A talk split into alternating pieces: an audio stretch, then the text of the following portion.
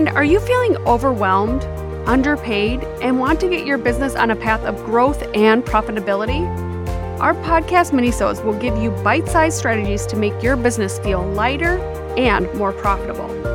Flower friend, my name is Jen, and I am so glad you're here. Hello, flower friends. This is Jen, and you are listening to the Floral Hustle podcast. On today's minisode, we are going to talk about when a inquiry comes in, what to do with it. This is something so many florists struggle with because, you know, they don't know if they're doing the right things. They don't know, like, if they're in love or this climate, this client is in alignment with them, or they don't think that this budget is realistic. And so then they just start shutting down because they're just like, you are just overwhelmed with wanting to do a good job. And so you're fearing failure normally or fear, fearing rejection from that client. And it doesn't have to be that complicated. And one of the things that I think really makes a difference in my inquiry process versus others is I give a brochure. The first thing I do before I, I'm going and diving deep into wanting to understand their special day is I'm giving them a brochure asking them, um, you know, some basic questions but I'm giving them some pricing guidance. I'm telling them about my business. I'm giving them a core foundation of why they should do business with me. So, how does that work? Because it's not like what everybody else does. If you go and listen to episode one of the podcast, I actually talk about the number one way to stop getting ghosted is um, this, and that is a brochure. If you are not providing some initial pricing guidance for your couples. And then you go and spend an hour with them to do a consult, an hour to do this beautiful proposal. And then you wonder, because they probably wasn't in their budget, especially if you're not asking for their budget, you're wondering, like, how did they not respond to you? Because they're embarrassed. Or maybe they felt like you weren't really digging deep enough to understand what they needed. There could be a ton of reasons but they had no idea how much you cost. And then you sent them an ep- estimate that potentially could have them like just floored because they have no idea how much these things cost. So first thing to, to really think about in the grand scheme is budget. People are choosing their budgets and having no clue, usually, why they're choosing that budget, how that budget came about. They're literally picking something out of air. So it is your job to help educate them. And I make that part of my whole social media strategy is educating the um, couples, the whatever, to really, you know, understand for one, how much flowers cost, but that there isn't a, I'm just picking this number and trying to squeeze it in. You really have to st- strategically think, is my budget more important than my floral vision? And that is one of the questions that I ask when I get a proposal that looks unrealistic or get a request that looks unrealistic for what the budget they have um, denoted. So I get an inquiry. I send them a reply. Great news. I am available for your day. And I love your venue. And I say a couple comments so know they lo- know that I read their inquiry. Uh, I want to just uh, share a little bit about myself and give you a little bit of an idea on starting at prices with me. So attaching my brochure that has all of that information, please review it so you can get a, a basic understanding of costs. Then I will ask them a few basic questions so that if they do respond, I have a better idea with their budget. Uh, number of bridesmaids. Is there ceremony and reception at the same spot? Is uh, the guest count um, estimated at what? And so then I can work backwards into how many tables. How many, uh, and then I clarify with them, in addition to your personal flowers, do you need uh, to have reception flowers? Do you need centerpieces? Do you need all those things? So I'm literally just asking them a few basic questions. I said, I would love to see your Pinterest board or three of your top images that you are in love with that really capture your floral vision for the day. Then I wait to see what they say. If they have in their inquiry noted a very unrealistic or under my minimum, I will flat out tell them that. uh, my current um, full service minimum is X. And if you are looking for something less than that, I would look at my a la carte flowers. So I'm telling them, I'm not having to go back and forth. I'm not meeting with them. So I'm saying, if your budget is under this, this is the path. I want to help you, but this is the path. I'm, I'm not going to do consultations. I'm not going to do all these lengthy things because I know that it's not going to be worth my time to spend all that time when I've made my a la carte flowers process so easy for them that they can just check out online. But let's just say they might not know what their budget is. If they put zero in there, I ask them, what is your target floral budget and what is the biggest thing that you want to accomplish with that? And if they can't then tell me what their budget is in their reply, I say, I didn't see your answer to the question of what your floral budget is.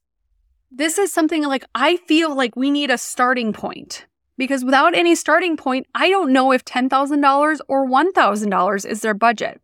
And there's a lot of opinions that that is not a great approach.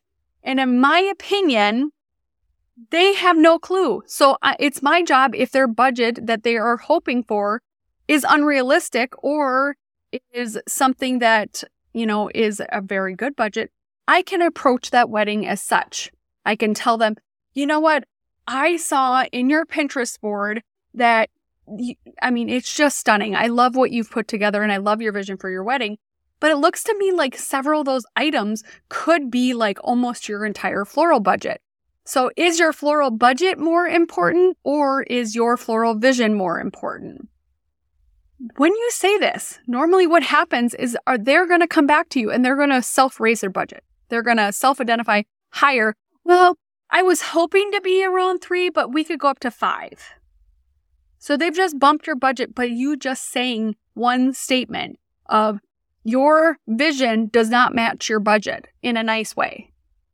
And that bump, they'll usually tell you, like, this is my max. So if people are holding back, there are ways to get that out of them without being intrusive and without being kind of bitchy about it, in my opinion. So just asking the budget you, you know, specified when I'm looking at your Pinterest board, I'm worried that they're, they're, we're really going to have a hard time pulling off that look. So is your floral vision more important or is your budget more important? And if they mention that one item is super important, you could also say you you mentioned that your your ceremony feature, your ceremony backdrop is really important. If we invested a good chunk of that and just figured out some uh, more value kind of focused centerpieces or whatever, would that be something that would be of interest to you? And then I'm going to go to a point of setting up a consultation. If I feel that they are realistic in their budget and what they want and their vision is inspiring, just because the first two things fall in place doesn't mean that I need to meet with them. If I don't like their Pinterest board, I literally can just say, you know what? This isn't really a good fit for our studio. Our studio is more lush garden style, and it looks like you're really looking for some um, some crazy minimalist thing, or I don't know, something. So, you know, I have a couple other florists that really, I think, speak to this vision.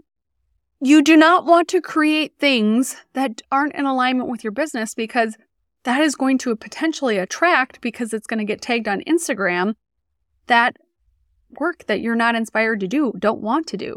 So that is a good time to stop and shut that down. And especially if you have another wedding already, you can potentially find another wedding. And so you could potentially just find another wedding that is more to your purpose. And if you are not in love with it, you really should try and, and, and do that now. Or if you don't have a good vibe with that client, now is the time to make that decision before you go and invest more time.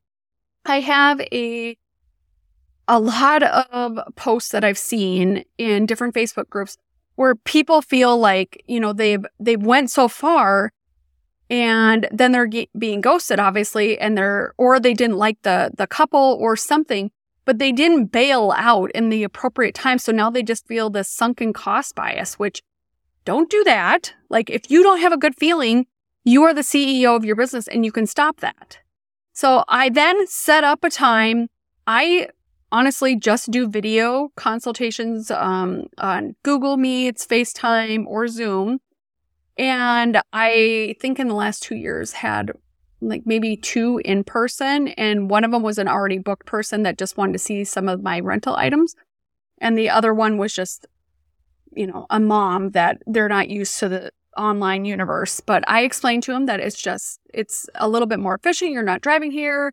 I can still show you all my items, etc. So I have my consultation process that I go through when I meet them. I'm asking them, okay, you mentioned you had seven bridesmaids. Has that changed? Uh, you, from your Pinterest board, look like you love this type of texture blooms. Then I also explain to them that I don't promise blooms and I give them specific blooms and I tell them why. I explain a couple situations if I need to, and then I kind of just move forward. Uh, so I'm I'm telling them I'm going to give them ideas of flowers, but I, I don't promise exact flowers just because it can end badly for both of us. I don't want to disappoint you and I don't want to be super stressed out your wedding week because uh, your whatever got held in customs because of bugs or they froze or something. So I just really am trying to set us both up for success because I also could find what I call unicorn flowers in the cooler that are super seasonal, super short, or something a local farmer grew. It's just amazing. And so I just kind of talk through that and make it really easy for them to understand that this is in their benefit. And I'm asking them, like, how do they want things to feel? I'm listening for language that they say about their day. And then I, at the end, after we've gone through all the items, I explain to them that I'm going to put a proposal together. I, I make bloom boards, which is like a vision board for your wedding and it's very visual. It has the prices right on there. We can switch centerpieces if you like this one more based on price or the look or whatever. And then I give you a week um, that the uh, estimate is good for just because there is so many inquiries that I want to make sure that I can hold that date for you. And then they're like, okay, that sounds great. And then I said, if it looks good and you want me to be your florist, I send you a d- contract and you return that either electronically or in the mail with a $500 deposit or whatever deposit you deem uh, a $2,000 deposit that goes towards your day. I then make their whole bloom board in Canva and I go through that process with them and, you know, with them like on each item, like I've laid out when I was on the call. And then I send that over as a downloaded PDF. And then I say, I'm so excited. This quote is good for seven days. I look forward to hearing from you. I'm so excited about your vision, and I just think it was going to be so beautiful, and I would love to be a part of it. Blah, blah, blah. Then, if they don't follow up with me within three days, I'm sending them a follow up email. And if you have Gmail as your email, literally, Gmail will nudge you that there has not been a reply after three to four days, depending on um, the communication. So I'm getting reminded by Gmail to do this, or you could just put this literally, I can put a calendar or a reminder or something, just three days check back in with X bride. Easy. And then I wait to hear from them. If they tell me that they're meeting with another florist, I tell them that's absolutely fine. Actually, it was really interesting today. I had, I met with somebody this morning and two things happened. For one, the budget that she denoted in her inquiry was $5,000. When I asked her today again, I said, Yeah, what was your budget again? Because I'm re asking, I'm re clarifying. I'm not playing dumb, but I want to see if she has a different answer because she had mentioned she met with another florist and she said six. So she already self bumped herself. Then I said, Okay, it sounds like you've met with another florist. Can you share with me what was missing in that? That um, was the quote more than you expected? Did you not vibe with the florist? Did they not have the right rentals? Like, what was it that has made you not want to say yes to them? Because I want to fill that gap. And she said that their quote was $9,000 and that she was quoting things that she didn't think she needed. So she overquoted. said, okay, great. So now I know how to approach my consultation because I've asked some clarifying questions. It's super easy. She's, they have my pricing up front. They have my estimate. I've given them deadlines to make sure that like we're moving forward in an efficient manner. This is so easy that literally it's going to change your business, like how you do it. You're going to be less stressed. You're going to be less like dancing around pricing and they are just going to think that this experience is better. I actually already got a follow up email that she just loved everything we talked about, loved my energy, loved all of that. So that can be you too. Thank you so much for listening today, Flower Friend. I so appreciate you, and I hope you have an amazing flower week. Flower Friend, is this you? Do you feel overwhelmed, tired, uninspired, and underpaid? If that's you, I want to help simplify everything for you. I want to be there to help you build goals, develop processes in your business for things to just feel lighter, all while building a path to profitability. I've been where you are, and I want to help you build the business of your dreams. For more information, check it out on our coaching page on our website at thefloralhustle.com or send me a DM on Instagram to learn more. Have a great day, flower friend.